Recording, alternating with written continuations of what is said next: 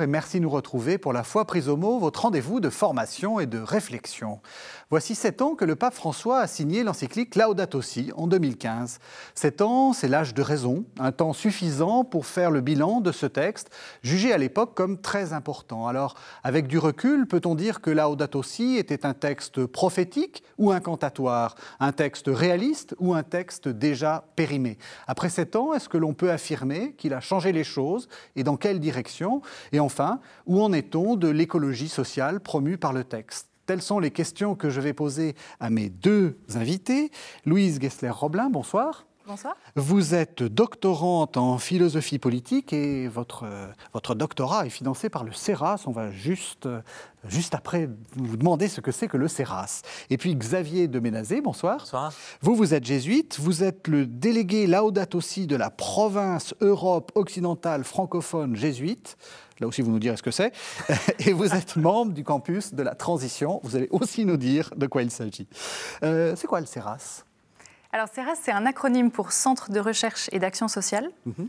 Euh, c'est un centre qui a été fondé il y a plus de 150 ans par les jésuites, vraiment héritiers de la, euh, la tradition sociale chrétienne, mhm.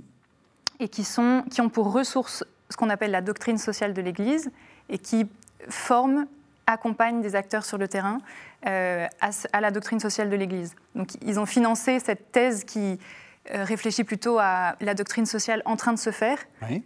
Euh, en, l'occurrence sur le travail après Laudato Si, justement. Et, voilà. Ils sont basés à Saint-Denis, au nord de Paris. C'est quoi la province euh, Europe occidentale francophone? Euh, C'est un regroupement de jésuites. Les jésuites sont dans le monde entier. On les regroupe par pays ou par unité. Et là, c'est la France, la Belgique francophone et le Luxembourg, plus une communauté à Athènes et une communauté à l'île Maurice. Et alors, plus important. Qu'est-ce que le campus de la transition? Euh, le campus de la transition est une initiative qui a commencé euh, fin 2017 et qui s'est installée dans un petit village à Forges, euh, en Seine-et-Marne, près de la ville de Montreux, dans un ancien établissement des religieuses de l'Assomption qui mettent le lieu à disposition. Mhm. Et euh, bah, c'est un collectif d'abord d'étudiants, de professeurs qui se sont dit bah, il faut qu'on change la manière d'enseigner sur ces questions dans les universités, grandes écoles, parce que ce n'est pas suffisant. Et petit à petit, euh, bah, le projet s'est construit et euh, le lieu a été mis à disposition. Donc aujourd'hui, il y a trois échelles. Un, on pourrait dire un écolieu, avec aujourd'hui une trentaine de personnes qui vivent sur place. Voilà, moi, quand je suis arrivé au tout début, en juin 2018, on était cinq. Euh, et puis, euh, il y a une deuxième échelle qui est un lieu de formation. On reçoit des universités, des grandes écoles qui envoient des étudiants chez nous, de plus en plus des gens du monde professionnel, et puis des enseignants-chercheurs qui viennent se former mhm. voilà, pour avoir un effet levier plus grand que juste se concentrer sur des étudiants. Et puis une troisième échelle qui est de, partager un peu euh, la recherche-action qu'on fait sur place, et on pourrait dire des activités de, en, anglais de lobbying, enfin de propositions politiques, par exemple avec un livre qui s'appelle Le Manuel de la Grande Transition, qui propose des pistes de réforme que des universités ou grandes écoles pourraient mettre en place. Voilà. Alors, pour, il y a certains téléspectateurs qui sont suspicieux. C'est vrai que vous êtes plutôt de tendance euh, jésuite. Ça fait la troisième émission qu'on a fait euh, dans le, sur cette question, euh, sur l'écologie et sur la Laudato aussi. Et effectivement, les jésuites, mais l'émission précédente, il y avait beaucoup de franciscains et celle d'avant, c'était les assomptionnistes. Alors, c'est important, c'est aussi pour expliquer aux téléspectateurs qu'on respecte l'équilibre entre les différentes sensibilités, mais aussi pour dire que c'est un mouvement euh, ecclésial global. Enfin, je veux dire, euh, quoi de commun entre un jésuite et un, et un franciscain, si je puis me permettre euh, Non, mais vous voyez ce que je veux dire. C'était une blague. Mais ce que je veux dire, c'est qu'il y a, c'est une prise de, c'est déjà quelque chose qu'on peut dire, c'est une prise de conscience de toute l'Église. Je pense que Laudato aussi a, a marqué ce tournant-là. C'est-à-dire un sujet qui pouvait être peut-être un peu marginal, en tout cas dans l'Église catholique en France, le fait que le, pape propose un texte à l'Église universelle a fait que euh, bah, chacun là où il est, avec la diversité ecclésiale euh, qu'on connaît, s'en est emparé en se disant, ben voilà, il y, a vraiment un appel qui nous est fait. Euh, comment, à partir de ma tradition jésuite, d'une tradition franciscaine, d'un diocèse rural, urbain, je vais m'emparer de cette question-là. Est-ce que l'on peut faire un, petit résumé de, de Laudato Je vous propose, je suis allé chercher un peu sur, sur, les, sites internet comment on résumait. Une des choses euh, qu'on dit souvent, c'est que c'est une encyclique qui, enfin, euh, met ensemble science, religion, éthique. Est-ce que vous êtes d'accord avec ça? Euh, Oui, c'est assez juste dans le sens où le, le point de départ de l'encyclique, le premier chapitre, c'est un constat qui tient compte des réalités scientifiques, des découvertes scientifiques, en particulier sur la, les problèmes écologiques. Euh, c'est vraiment le, chapitre de la prise de conscience et qui, vient, qui va chercher euh, dans les sciences naturelles, dans les sciences sociales, dans la tradition de l'Église, pour proposer une prise de conscience et qui développe ensuite une proposition de conversion euh, en retournant dans la lecture des textes de la Bible en particulier, mhm. et puis ensuite en proposant vraiment la mise en lien entre les questions sociales et les questions environnementales, ce que le pape appelle l'écologie intégrale, mhm. euh, et puis en mettant aussi en lien une, démarche intérieure, une attitude, euh, une attitude du cœur, on peut dire, mhm. et une mise en marche euh, presque politique, où ça aussi, ça, fait partie d'une écologie intégrale. et puis, il y a des, les chapitres finaux qui sont plutôt euh, la pérennisation de la conversion, donc la question de la spiritualité écologique, la question de l'éducation à l'écologie, euh, où là aussi on peut retrouver des questions éthiques euh, qui, sont, qui sont très fortes. Donc en effet, c'est une, avec cette, cette, ce constat scientifique suit pour euh, le pape François un questionnement euh, politique, un mmh. questionnement éthique et un questionnement spirituel en fait. On va revenir euh, là-dessus, merci, parce que ça nous permet d'avoir un, plan tout à fait important. L'une des choses qui a aussi beaucoup frappé, c'est ce que François et puis d'autres ont appelé le paradigme technocratique. C'est quoi ça? C'est quoi là? Ça, ça c'est l'ennemi. Euh, la, techno, la technocratie, voici l'ennemi. Oui, on pourrait dire ça. Disons que c'est 200 euh, ans de progrès technique dont on a quand même beaucoup reçu. Et je pense que bah, si on peut euh, faire cette émission aujourd'hui, c'est grâce à ça. Donc il ne faut pas trop jeter le Merci avec les techniciens qui nous aident, éclairagistes, voilà, qui nous aident à... Mais la question, c'est de se dire, bah, on, on, en voit un certain nombre de limites. C'est le chapitre 1, donc là, on parle du chapitre 3 qui, qui dénonce ce paradigme technocratique et où bah, l'humain et la création ont disparu finalement. On a découpé le monde en, comme une machine. Voilà, l'image sur laquelle on fonctionne aujourd'hui, c'est le monde est une machine. Donc on le découpe en petits morceaux, puis on répare. S'il y a une pièce qui, qui ne marche plus, bah, hop, on la change, on en mhm. trouvera une autre, il n'y a pas de souci. Et là, le pape dit, bah, non, en fait, euh, ça, cette vision-là et le fait de toujours croire que la technique va nous sauver, et aujourd'hui, sur les questions écologiques, un certain nombre de gens disent non mais c'est pas, pas très grave, on trouvera la solution technique d'après. Il y a trop de CO2 dans l'atmosphère. Bon c'est pas grave, on va inventer une machine qui va recapter le CO2 mm. et le remettre dans le sol. Voilà. Et donc là le pape dit bah non là-dedans on a oublié l'humain et on a oublié ce qui est proposé dans le chapitre 4 du coup. Euh, une vision relationnelle du monde. Voilà. Le, le, monde, il est tissé de quatre relations fondamentales.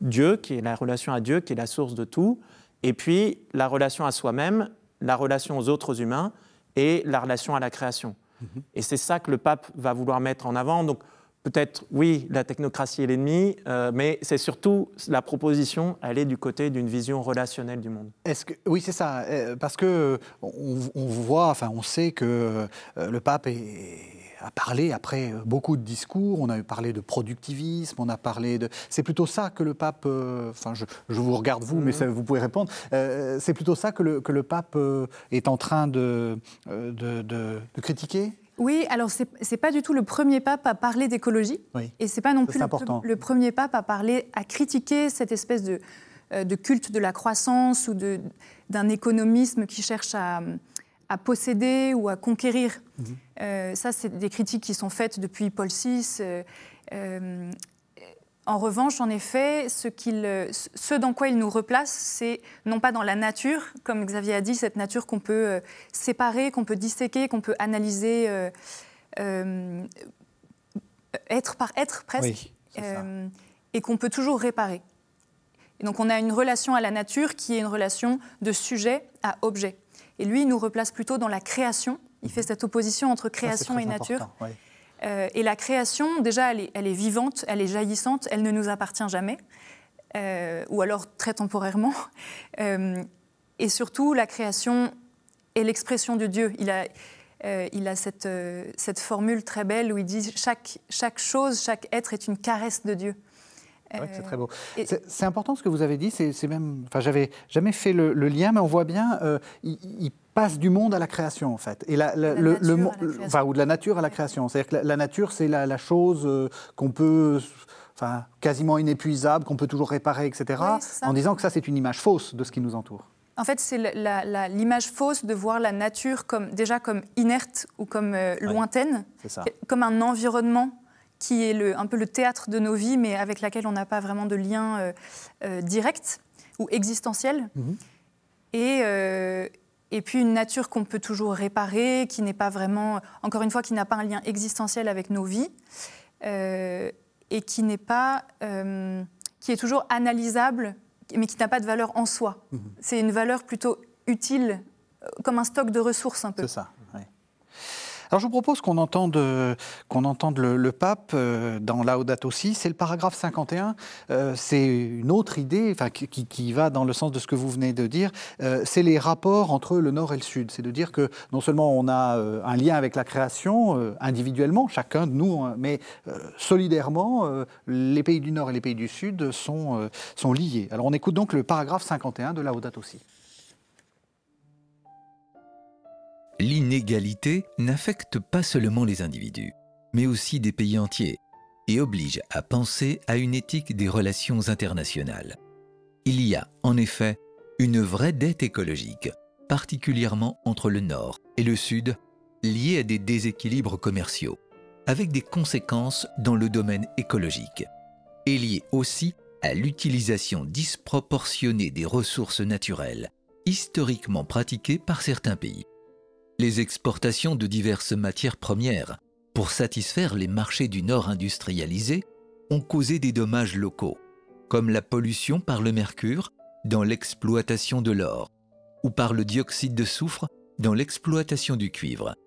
Il faut spécialement tenir compte de l'utilisation de l'espace environnemental de toute la planète quand il s'agit de stocker les déchets gazeux qui se sont accumulés durant deux siècles et ont généré une situation qui affecte actuellement tous les pays du monde. Le réchauffement causé par l'énorme consommation de certains pays riches a des répercussions sur les régions les plus pauvres de la Terre, spécialement en Afrique, où l'augmentation de la température, jointe à la sécheresse, fait des ravages au détriment du rendement des cultures. À cela s'ajoutent les dégâts causés par l'exportation vers les pays en développement des déchets solides, ainsi que de liquides toxiques, et par l'activité polluante d'entreprises qui s'autorisent dans les pays moins développés ce qu'elles ne peuvent dans les pays qui leur apportent le capital. Alors, euh, Madame Politique, euh, euh, cette dernière phrase, des entreprises qui s'autorisent dans les pays moins développés ce qu'elles ne peuvent faire dans les pays qui leur apportent le capital. C'est ça le, c'est ça le, gros problème hmm. que dénonce le pape ici. Oui, il nous renvoie à nos, à nos responsabilités. Mhm. Euh, et qui sont des responsabilités différenciées en fonction de l'histoire et de la façon qu'on a eu d'habiter le monde dans les siècles passés. Et ça, c'est intéressant. Ce passage qu'on a entendu là suit, euh, suit un paragraphe vraiment euh, marquant dans lequel il, il, nous appelle à écouter toujours à la fois la, clameur des pauvres et la clameur de la terre. Donc il met vraiment en lien les questions d'inégalité, de justice, de, de lutte pour l'égalité et cette urgence écologique qu'il rappelle sans cesse pendant ce texte. Mhm. Euh, et là, c'est vrai qu'il il donne un exemple d'un lien très fort entre les questions sociales et les questions environnementales.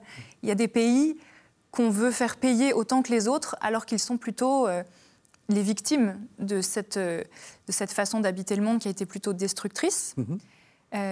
et donc, il nous appelle, oui, à, une, à considérer qu'il y a une dette écologique et donc à une responsabilité commune, mais différenciée. Ça, c'est la, formule de la COP 21, il me semble, des responsabilités communes, mais différenciées, euh, puisque justement, cette urgence écologique fait intervenir une inégalité vraiment euh, sociale et puis une inégalité entre les pays.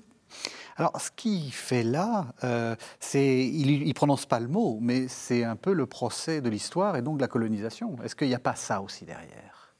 Bah, elle, est, elle est double. C'est-à-dire, il y a le problème de, colonisation en tant que telle, euh, d'occupation de pays, euh, d'exploitation de population et de ressources. C'est une sorte de néocolonialisme, en fait. Enfin, Mais je pense qu'il y a encore plus le, le néocolonialisme aujourd'hui. C'est-à-dire, aujourd'hui, euh, nous n'avons plus de colonies. et pourtant, par notre consommation, en fait, nous pratiquons un néocolonialisme. Nos téléphones portables sont faits avec en bonne partie euh, des minerais qui viennent de République démocratique du Congo, où on sait qu'une bonne part de l'exploitation de ces minerais ne se fait pas dans des conditions de travail décentes, mhm. exploite des enfants et finance des guérillas locales qui euh, ravagent tout l'est du Congo. Et, ça, ben, en fait, par, notre acte de consommation, eh ben, on continue à l'encourager. Donc je pense que le pape il y a, la, colonisation passée, euh, et il y a une dette là-dessus, mais il y a surtout une colonisation qui continue, mais qui est devenue invisible. Et c'est une des caractéristiques du paradigme technocratique, c'est souvent de rendre les choses invisibles. Mhm. Donc là, bah, on pourrait se dire c'est fini les colonies, et pourtant, euh, mhm. quelque part, ça continue. Et euh, pour rebondir sur ce que disait Louise, c'est-à-dire il y a, pour, pour, se donner des inégalités, par exemple, si tout le monde vivait comme un Français, on dit il faudrait euh, entre deux et trois planètes. Mhm. Voilà. Euh, Aujourd'hui, un Français moyen émet 10 euh, tonnes de CO2 par an, là où un certain nombre de, gens en Afrique subsaharienne vont émettre un, une tonne. Mhm. Voilà. Donc cette, ces inégalités-là, elles demeurent par nos modes de vie. Et je pense que le pape François pointe ça en disant là, il y a une question d'injustice qu'il faut prendre en compte. Et on pourrait dire, non, mais bon, vous comprenez le monde entier. On dit, mais dans l'Église, euh, nous avons des frères et sœurs euh, chrétiens dans ces pays. Euh, voilà, ils sont baptisés comme nous. Si on voulait ne serait-ce que réduire à notre propre chapelle, et là, on ne peut pas se dire, bah non, écoutez, de toute façon, on ne peut pas se dire de n'importe quel homme ou femme.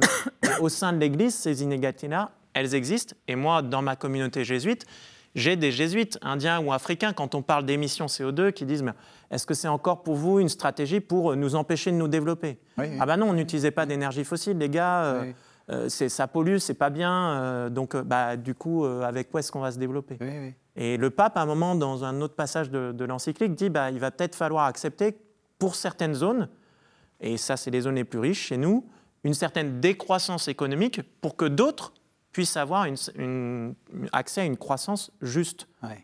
Et ça, il faut le prendre en compte. Ça y est, tout de suite, il y a le discours pas marrant. Euh, on était sur de l'écologie, de l'écologie sympathique, etc. Puis là, tout de suite, on va parler de, on va parler de décroissance. Est-ce que c'est un texte moralisateur? Euh, c'est un texte normatif, c'est-à-dire que c'est un texte qui décrit l'état du monde et c'est un texte qui propose une autre façon de vivre. Euh, et c'est un texte moral dans le sens où il y a une vraie notion de bien et de mal. Mais moralisateur, c'est un, un, mot très, très négatif, enfin, très, euh, péjoratif. Donc, euh, Mais est-ce que vous comprenez que justement ce discours-là, il va falloir, c'est difficile à, à, entendre. Enfin, c'est un discours, oui. c'est un discours qui, enfin, on est bien comme on est, et en plus, on peut, il y a toujours des gens qui vous disent, mais euh, je suis pas si bien que ça parce que moi-même, euh, j'ai du mal. Euh, enfin, je veux dire, c'est toujours pareil. C'est toujours les gens qui ont moins d'argent, qui ont des voitures qui polluent plus, qui n'ont pas les moyens non, de. Non, non, non, non, non, ah, c'est pas vrai. quand on a un SUV aujourd'hui, généralement, on pollue plus que la plupart des petites citadines, même si. C'est bien, c'est bien, c'est bien de le rappeler. En effet, par, par, les modes de vie, les personnes les plus riches sont plutôt celles qui polluent le plus. Ça, mhm. c'est assez. Euh, enfin, c'est vraiment démontré. Donc, sur la question de l'écologie de la contrainte, un peu ce qui vient nous, euh, nous mettre des limites à notre façon de vivre, où on se dit mais cette écologie nous, nous rend malheureux. Euh, en fait, à la fois le pape nous, nous rappelle que il faut peut-être repenser la croissance économique, voire la ralentir dans, certaines parties du monde, mais ce n'est pas du tout un texte euh, qui, nous, qui nous enserre dans, des, dans une camisole. Au contraire, c'est un texte très libérateur qui nous, qui nous rappelle que dans la tradition chrétienne, c'est d'ailleurs pas la seule tradition, hein, mais c'est ce, ce qu'il rappelle, dans la tradition chrétienne, on sait vivre mieux avec moins. Et, en fait, cette, habitude qu'on a prise de consommer, de produire toujours plus, de viser une croissance infinie malgré le fait que les, ressources sont finies, euh, c'est finalement pas ce qui nous rend le plus heureux. Mmh. Et donc en fait, il nous propose de ralentir cette croissance économique qui se base uniquement sur la croissance du PIB, mais pas pour la contrainte, et non, même pas par la contrainte, en mmh. fait par une espèce de redécouverte de ce que c'est que le bonheur de la sobriété ou de la simplicité. Mhm. Et c'est un texte très joyeux en fait. Hein. Mhm. Alors on arrive à la deuxième partie de l'émission, on a commencé à voir un peu quel, était le texte. Maintenant, euh, est-ce que c'est réaliste? Alors, est-ce que c'est réaliste, ce, discours-là, euh, de dire euh, oui, mais en fait, small is beautiful, il faut être, il faut, il faut être décroissant, on sera beaucoup plus heureux? Ça va contre 200, 300, 400 ans de progrès continu dans lequel on, était. Et, voilà. Est-ce que c'est réaliste de vouloir être un saint et envie, oui, oui, mais j'ai envie de vous dire, soyez saint vous-même. Et puis moi, moi, je, fais, moi je, continue, je continue à ne pas trier mes déchets. Comme chrétien, c'est bien ce qu'on est appelé à être. On est appelé à être saint et à reconnaître que cette limite, cette sobriété-là n'est pas une contrainte euh, sur une liberté que je considérerais comme la liberté dans le rayon de supermarché, d'avoir le plus grand rayon de supermarché possible. Oui et de se dire bah, ma liberté comme chrétien, elle est appelée à être en relation avec les autres, avec la création, avec Dieu, avec moi-même. Donc il va être là le bonheur. Mhm. Et que je sache, enfin moi, je, en discutant avec des gens qui ont vécu il y a 40 ou 50 ans, euh, qui avaient mon âge il y a 40 ou 50 ans, bah, ils, étaient heureux en fait, ils ont vécu une bonne jeunesse. Et pourtant, ils consommaient beaucoup moins de fait que euh, moi aujourd'hui par les structures qui se sont mises autour de moi, par notre niveau de vie. Donc ce n'est pas euh, le retour à l'âge de pierre euh, ou aux Amish si cher à notre président. C'est quelque chose à inventer ensemble. Et la question, ça va être bah, quoi euh, mm. voilà.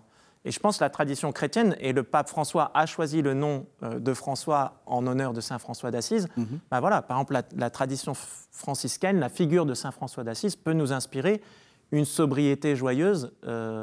Bah, voilà, on l'a, voilà. Et c'est joyeux, et c'est heureux. Mmh. Et des millions de milliards de chrétiens ont vécu ça à travers les âges. Mmh. On devrait pouvoir le faire sans avoir l'impression de se flageller. Est-ce que c'est, enfin, il tient son discours d'homme d'église, c'est très bien. Mais est-ce que c'est raisonnable Est-ce que c'est raisonnable? Enfin, est-ce que politiquement on peut on peut faire ça sans la contrainte? Est-ce qu'on peut, on peut dire aux multinationales euh, euh, ne baisser, enfin, baisser votre, votre, votre productivité, gagnez moins, euh, vos, vos, actionnaires, c'est pas grave Est-ce que c'est est-ce que c'est est -ce c'est réaliste en fait? Oui, ça c'est une grave question parce qu'en effet, c'est la, la tentation immédiate. Quand on prend conscience de l'urgence, on a envie de se dire bon, efficacité. Oui donc contrainte, donc euh, euh, disons coup de poing politique pour, euh, pour limiter les émissions par exemple ou, limiter la pollution. Et en fait ce que rappelle le pape François, c'est que il ne s'agit pas tellement d'une efficacité à viser, mhm. il s'agit d'une fécondité qui mhm. se déploie. Et ça c'est vraiment une façon très chrétienne d'être au monde, c'est-à-dire ne pas croire que euh, ma personne va sauver quoi que ce soit. Ça, ce, salut, il a déjà été pris en charge. Quoi. Mais, mais, plutôt que euh, ma propre conversion personnelle, la conversion communautaire à laquelle je participe, a une fécondité que je ne maîtrise pas. Et, en fait, va irriguer le monde.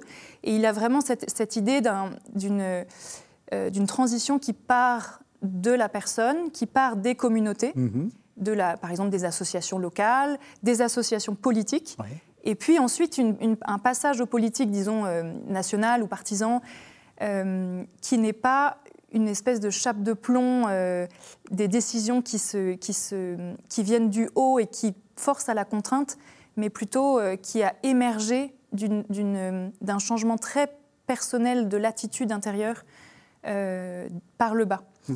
Et ça, justement, ça vient à l'encontre d'une espèce de dictature verte euh, qui nous fait très peur et, et, qui a déjà fait des ravages d'ailleurs. Enfin, on pourrait, on pourrait voir euh, pas mal de crises sociales comme, comme des, euh, des volontés écologiques qui étaient trop imposées et qui n'ont pas pris en compte les différences de vie, enfin les, inégalités sociales. Mmh. Et, là-dessus, euh, j'invite. il y a quelques semaines euh, est sorti un livre de Joël Zask, mhm. qui est une philosophe pragmatiste, euh, qui s'appelle Démocratie et écologie. Et j'invite vraiment à le lire sur ce sujet-là, sur ce sujet-là parce qu'elle elle rappelle que déjà il n'y a pas d'écologie sans démocratie, parce que c'est pas vraiment une écologie qui prend en compte justement les liens que nous avons avec les autres, les autres êtres vivants, les autres euh, humain et non humain, euh, quand elle est uniquement euh, contrainte. Et même, il n'y a pas de démocratie sans écologie. Et en fait, elle fait ce lien. euh, Enfin bref, je, je conseille vraiment ce livre pour cette question-là de, de la dictature verte. Ou Très bien, c'est un bon conseil, un bon conseil de, de lecture. Je continue mes provocations. Euh, Est-ce que la solution, ça ne serait pas simplement de, de réduire le- les, les êtres humains sur la Terre? C'est-à-dire de se dire, euh, enfin, on l'entend hein, quelquefois, euh, l'espèce humaine est une espèce prédatrice, ce qui est un peu vrai, et donc il suffit, de, il suffit de, re- de faire un petit contrôle des naissances, même un gros contrôle des naissances, et on sera moins nombreux, et donc euh, on, n'épuisera plus la planète comme, euh, comme euh, on le fait. Est-ce que c'est pas déraisonnable de dire euh, dans le message, euh, dans le message euh, chrétien, vive la fécondité, euh, je vais aller très rapidement, euh, pas de pas de pilule, pas de préservatif, le plus d'enfants possible, et en même temps de tenir un discours écologique? Non, alors déjà, sur la question démographique, il faut, faut faire un peu attention à qui parle. Souvent, aujourd'hui, derrière ça, c'est euh, la bombe démogra- Oui, démographique africaine. Donc, Oui. C'est une manière de dire, bon, bah moi, c'est bon, c'est fait. Nous, en France, on est à 1,8 enfants par femme, donc euh, c'est bon, tranquille. Oui. Euh, maintenant, à vous. euh, donc, on retombe sur nos questions d'inégalité nord-sud Je- des campagnes de, de stérilisation forcée. Mm. euh, moi, j'en ai vu des conséquences dans des zones au Chiapas, au Mexique. C'est tout à fait terrible. Et euh, bah voilà, c'était bien une logique d'agence internationale avec des financements euh, plutôt de pays du Nord pour imposer des choses encore à des gens du Sud et des femmes. Comme ça, on prend tout ce qui est le plus faible et on s'impose dessus. Donc, si c'est ça la chose derrière, je pense que là, en tout cas, euh, comme chrétien, mais plus généralement, comme on fait aujourd'hui, on peut se dire non, bah là, c'est- pas, pas. juste pas juste, quoi. Ça ne va pas. Euh, maintenant, la question comme chrétien, et moi je, je connais un certain nombre de, de- de couples, euh, et je- là-dessus je suis peut-être le plus mal placé pour en parler, mais de couples chrétiens aujourd'hui qui, dans les discussions, me disent, bah, nous, on se pose la question du nombre d'enfants euh, qu'on aura, Mhm. en partie à cause de la question écologique. Mhm. Voilà. Alors, il peut y avoir un deuxième phénomène, à part le je refile le bébé à la bombe démographique africaine qui est là nulle et non avenue, euh, il y a la question qui peut être est-ce que c'est la peur qui dicte ça? Mhm. Je ne veux pas que mes enfants connaissent un monde terrible. Et là, en termes de discernement, il y a quelque chose qui n'est pas juste. Mhm. Mais euh, au départ, venant du monde euh, protestant, il y a des questions de, de parentalité responsable. Et aujourd'hui, l'Église catholique, il y a des méthodes naturelles de contrôle des naissances. Je ne suis pas le plus euh, apte à en parler, donc, mais qui, qui permettent, en, bah, en se mettant dans un rythme de la nature, en- Mhm. dans un rythme de la création, de se dire, bah, voilà, on peut essayer de savoir quand est-ce que l'enfant sera opportun. Donc d'être ouvert à la fécondité et en même temps de m'inscrire dans un rythme de création.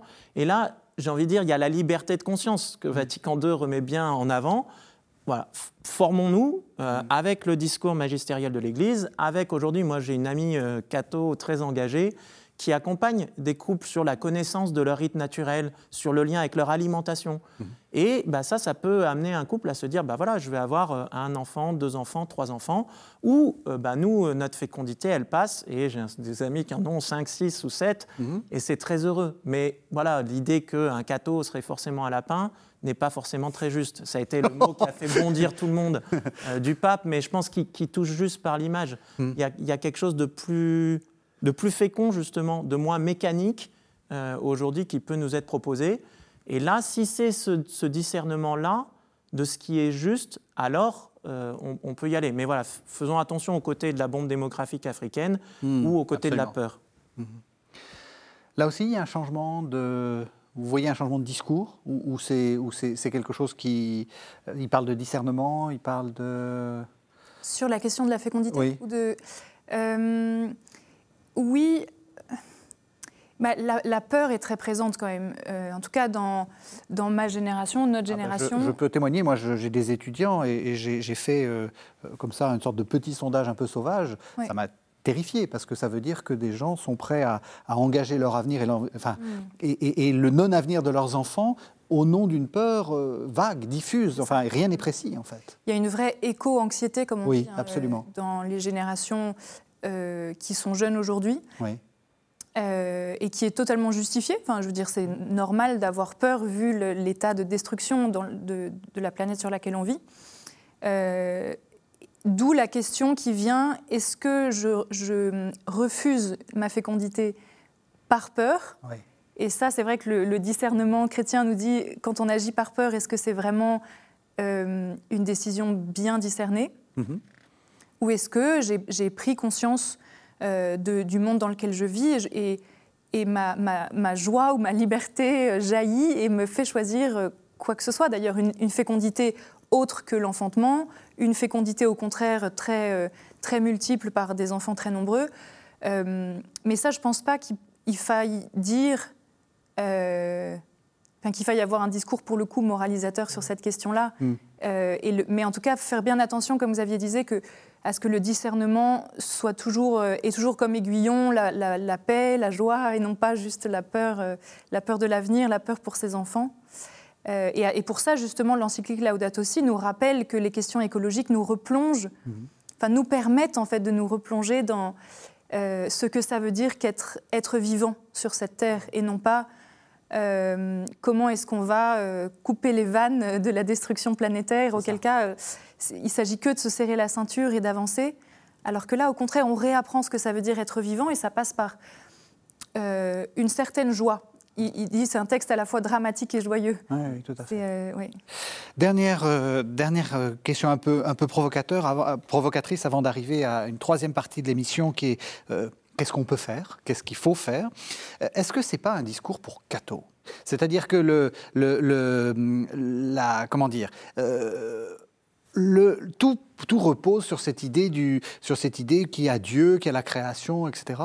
Euh, comment est-ce qu'on va faire changer le monde, faire changer les choses, alors que tous les êtres humains n'ont pas ce, présupposé-là, et euh, on peut être le, présupposé qu'il n'y a pas de Dieu créateur, donc il n'y a pas de projet de, création, qu'il n'y a pas de, il a pas de solidarité. Euh. Bon, je pense que vous pouvez aller interroger. Euh, une ex-ministre du gouvernement Hollande, députée des Deux-Sèvres, Delphine Bateau, qui a publié un petit livre euh, Manifeste pour une écologie intégrale, alors dans lequel elle va évoquer bah, les trois des quatre relations fondamentales, celle aux autres humains, celle à soi-même et celle euh, à la nature. Bon, elle évoquera pas celle avec Dieu, mais cette question d'écologie intégrale, justement, sans Dieu, elle y vient. Et aujourd'hui, un certain nombre, pour avoir pas mal vu de, militants dans les milieux euh, écolos passer au, campus de la transition, par exemple. Beaucoup euh, sont sans aucune tradition spirituelle. Et pourtant, ils s'engagent fortement. Mmh. Donc, je ne pense pas que ce soit du tout un truc euh, seulement catho. Maintenant, est-ce que les cathos peuvent y apporter quelque chose de spécifique? Oui, la, la, quatrième relation fondamentale qui s'ancre en Dieu, et puis ça, on le partage avec beaucoup d'autres traditions religieuses, sagesse. Peut-être la question spécifiquement chrétienne, c'est la question de l'espérance face au désespoir qu'on mmh. disait, et de se dire, ben, nous croyons en la mort et la résurrection du Christ, nous avons cette promesse de la vie éternelle, et pas ce qu'on a pu nous accuser de faire, du coup de dire, bah, c'est pas très grave, si tout le monde meurt ici-bas, on ira tous au paradis, ou peut-être certains en enfer d'ailleurs au passage, euh, mais de dire, bah non, puisque la on vient de l'amour de Dieu, on va vers l'amour de Dieu, bah, aujourd'hui on peut vivre l'amour de Dieu, et donc une certaine justice, un certain partage, un certain bonheur euh, à être ensemble, euh, parce que ça, ça a une valeur d'éternité maintenant. Donc je pense que c'est une invitation, euh, souvent pour des chrétiens, à se dire, ben, c'est quoi mes expériences de mort et de résurrection dans ma vie quotidienne, où je pourrais expliquer un peu aux gens autour de moi, ben, ben voilà, moi c'est ça, la mort et la résurrection du Christ, et ma foi fondamentalement. Mm-hmm. Et puis, oui, il y a l'idée. Donc, le pape, très, dès le début de son encyclique, précise que pour la première fois, il s'adresse à tous les habitants de cette planète. Donc, il y a quand même l'idée, la volonté en tout cas, de s'adresser à tous. Mm-hmm. Alors, évidemment, euh, il y a un vrai ancrage euh, dans Chrétien. la tradition chrétienne. On n'en attend pas moins du pape. textes chrétiens, mm-hmm. exactement. ce serait étrange que, si mm. ce n'était pas le cas. Euh, mais avec la, très grande conscience que les questions écologiques sont portées par des chrétiens et des non-chrétiens. D'ailleurs, avant cette, encyclique, beaucoup par des non-chrétiens quand même. Euh, en tout mhm. cas, euh, l'encyclique a fait, a fait, son chemin euh, parmi les catholiques, mais je ne pense pas que c'était la majorité avant ce texte. et puis aussi la prise de conscience que la, la, spiritualité écologique, en tout cas le fait de se replacer dans un monde qui ne nous appartient pas, n'est pas propre aux catholiques. Alors évidemment, le fait de croire en un Dieu créateur, en un Dieu Père, nous oriente et nous donne une clé de, une clé de compréhension du monde qui, qui, est, qui est très forte et qui nous permet justement de penser une écologie espérante. Mais cette, cet exercice que font beaucoup d'écologistes à se sentir à la fois attachés à un territoire, vraiment vivant sur une terre et en même temps euh, ne, possédant, euh, ne, possédant que ses propres attributs personnels finalement. Ça, c'est quelque chose qui est vécu par tous. Être de passage, oui. Oui, c'est ça, un être de passage. Et puis cette espèce de révolte esthétique aussi, ça, ça c'est quelque chose qui est presque spirituel aussi. Oui. Euh, et, donc, et, ce texte d'ailleurs a parlé à plein, enfin, a, sonné juste à plein de gens qui n'étaient pas du tout catholiques et qui se sont dit mais là, je le lis non pas seulement parce que c'est quelqu'un d'important qui parle des sujets qui me tiennent à cœur, mais aussi parce que j'y reconnais une vraie, euh, une vraie profondeur sur justement ce que ça veut dire que habiter sans posséder. Je vous propose qu'on écoute le paragraphe 217, c'est la question de la conversion écologique. Donc date aussi, paragraphe 217. S'il est vrai que les déserts extérieurs se multiplient dans notre monde, parce que les déserts intérieurs sont devenus très grands, la crise écologique est un appel à une profonde conversion intérieure. Mais nous devons aussi reconnaître que certains chrétiens, engagés et qui prient, ont l'habitude de se moquer des préoccupations pour l'environnement, avec l'excuse du réalisme et du pragmatisme. D'autres sont passifs. Ils ne se décident pas à changer leurs habitudes et ils deviennent incohérents. Ils ont donc besoin d'une conversion écologique qui implique de laisser jaillir toutes les conséquences de leur rencontre avec Jésus-Christ sur les relations avec le monde qui les entoure. Vivre la vocation de protecteur de l'œuvre de Dieu est une part essentielle d'une existence vertueuse cela n'est pas quelque chose d'optionnel, ni un aspect secondaire dans l'expérience chrétienne. Alors voilà, euh, le pape dit qu'il y a une profonde conversion intérieure à, effectuer, hein, c'est ce fameux paragraphe 217. D'abord peut-être une question très simple, euh, c'est quoi cette conversion euh, intérieure? Concrètement, ça, signifie, ça signifie quoi? Ça signifie se convertir à l'écologie ou se convertir à cette écologie intégrale? Parce que ça, c'est pas tout à fait pareil. Non, on parle bien de l'écologie intégrale. Oui, Donc hein. c'est, euh, pour reprendre ce qu'on a dit, c'est-à-dire peut-être s'entraîner à changer de, cette vision d'un peu machine technocratique à une vision de la vie euh, comme tissée des, quatre relations fondamentales avec la source qui est en Dieu. Oui. Et, peut-être un bon euh, exercice pratique où faire ça, je pense que c'est autour de la question de l'alimentation. Mm-hmm. je, pense que je l'ai fait avec des, des, groupes jeunes ou moins jeunes rendre visible la, quantité de relations qui sont là à un repas euh, familial, par exemple. Mhm. par exemple, faites l'exercice d'un bénédicité, donc cette prière avant le repas. Le pape en parle. Euh, mhm. Il dit mais retrouvons cette tradition du bénédicité. Peut-être pas le truc systématique avant le repas. Bon, allez vite, vite, vite, on a faim. Mais peut-être le dimanche, par exemple, après la messe, euh, on se retrouve autour de la table et on va bénir le repas. Et on va le bénir de la manière suivante, c'est-à-dire on va nommer des êtres humains ou des créatures qui ont contribué à ce repas en disant bah, Seigneur, je te demande de bénir la caissière du supermarché où on a acheté, je te demande de bénir euh, le cochon qui nous a donné ce jambon qu'on va manger. Mm. Euh, et, tout d'un coup, de réaliser que si on mettait tous ces gens-là autour de la table, bah, en fait, euh, autour d'un poulet frites du, dimanche, il y a une quantité de gens qui ont donné une part de leur vie ou qui ont donné leur vie mm-hmm. qui est incroyable. Et, nous, on s'insère là-dedans. Mm-hmm. Voilà. Je pense que c'est ce changement de vision qui va nous faire entrer dans la gratitude, euh, qui est l'attitude spirituelle fondamentale. Mhm. Et vous, qu'est-ce que vous, qu'est-ce que vous prêchez comme euh, conversion euh, intégrale? C'est vrai hein, que le, texte de Laudato Si se déploie comme une, comme une option spirituelle de mhm. l'écologie intégrale qui, qui s'offre. Euh, dans le chapitre central, l'écologie intégrale comme vraiment, non pas comme concept qui nous permet de comprendre ou de classifier, mais vraiment comme une option spirituelle. Mhm.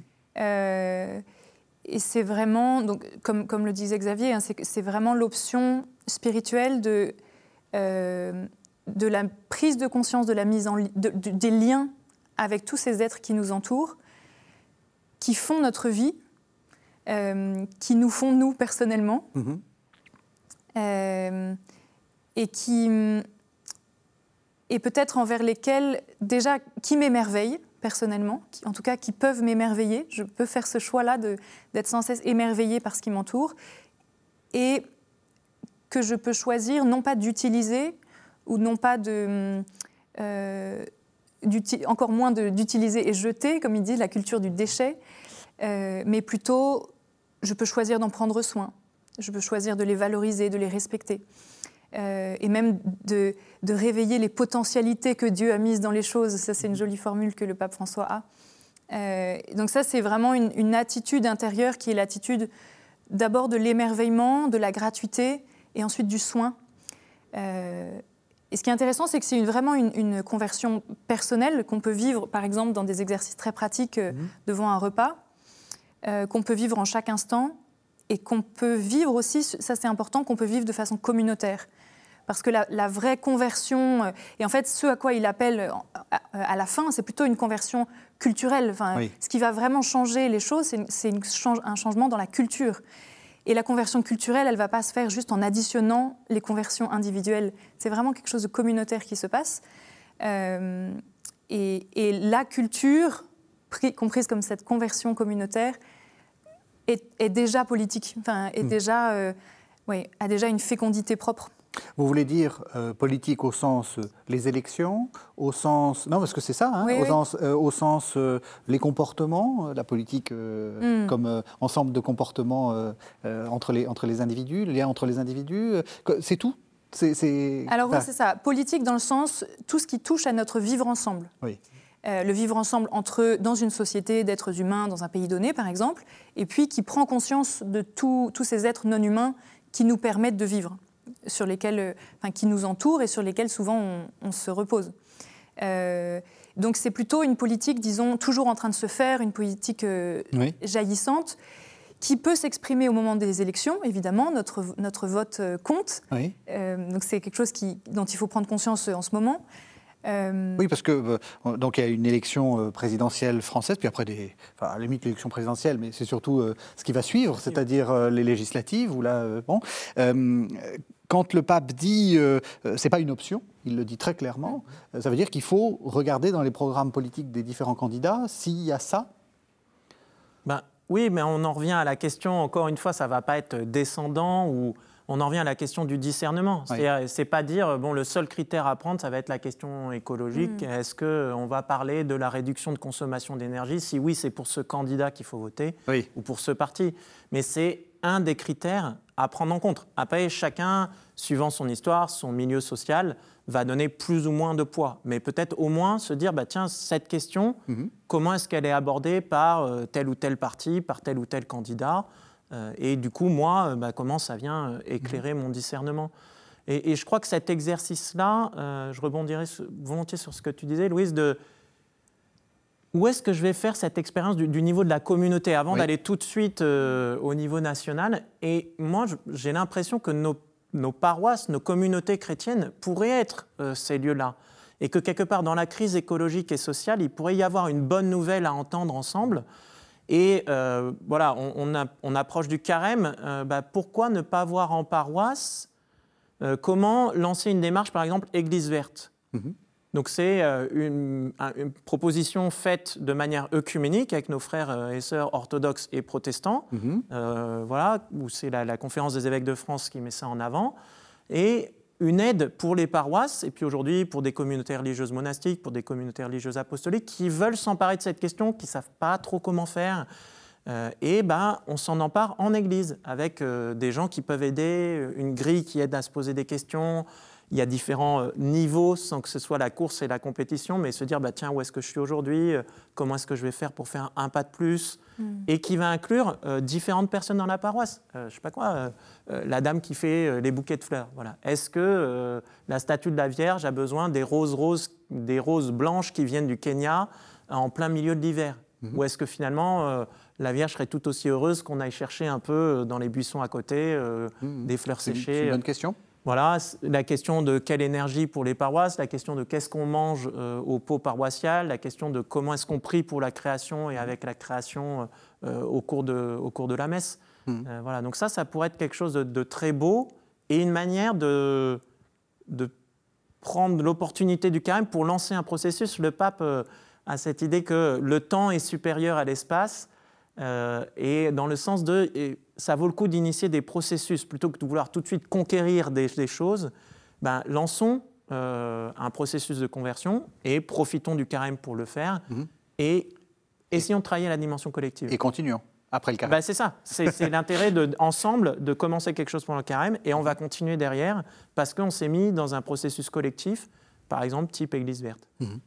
Est-ce qu'il y a des choses qui ont changé euh, après Ça fait sept ans? Est-ce que est-ce qu'il y a des euh, est-ce que vous constatez des initiatives particulières euh, des, ou simplement on est on est resté dans l'incantatoire et puis et puis rien ne s'est fait? Oui. Alors ce qui est intéressant, c'est que les premiers à s'être vraiment saisis de Laudato Si, en tout cas en France, c'est plutôt les non-catholiques.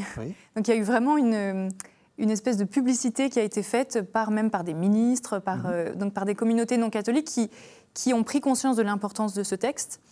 Et chez les catholiques, en, tout cas, il y a eu une partie des catholiques qui s'est sentie euh, vue et valorisée dans ce combat écologique et social qui était mené depuis longtemps, euh, reconnu en fait.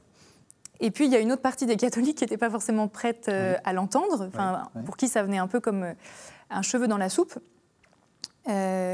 Et, pour cette partie-là, euh, je pense qu'il y a vraiment, ça a mis du temps et c'est vraiment encore en, cours.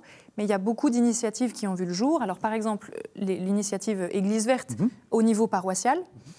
Euh... Paroissial qui veut dire aussi communal. Hein. Enfin, on, a souvent, enfin, c'est très important. De, la, paroisse, euh, il faut aussi penser, euh, on est euh, centré sur les, présidentielles et les législatives.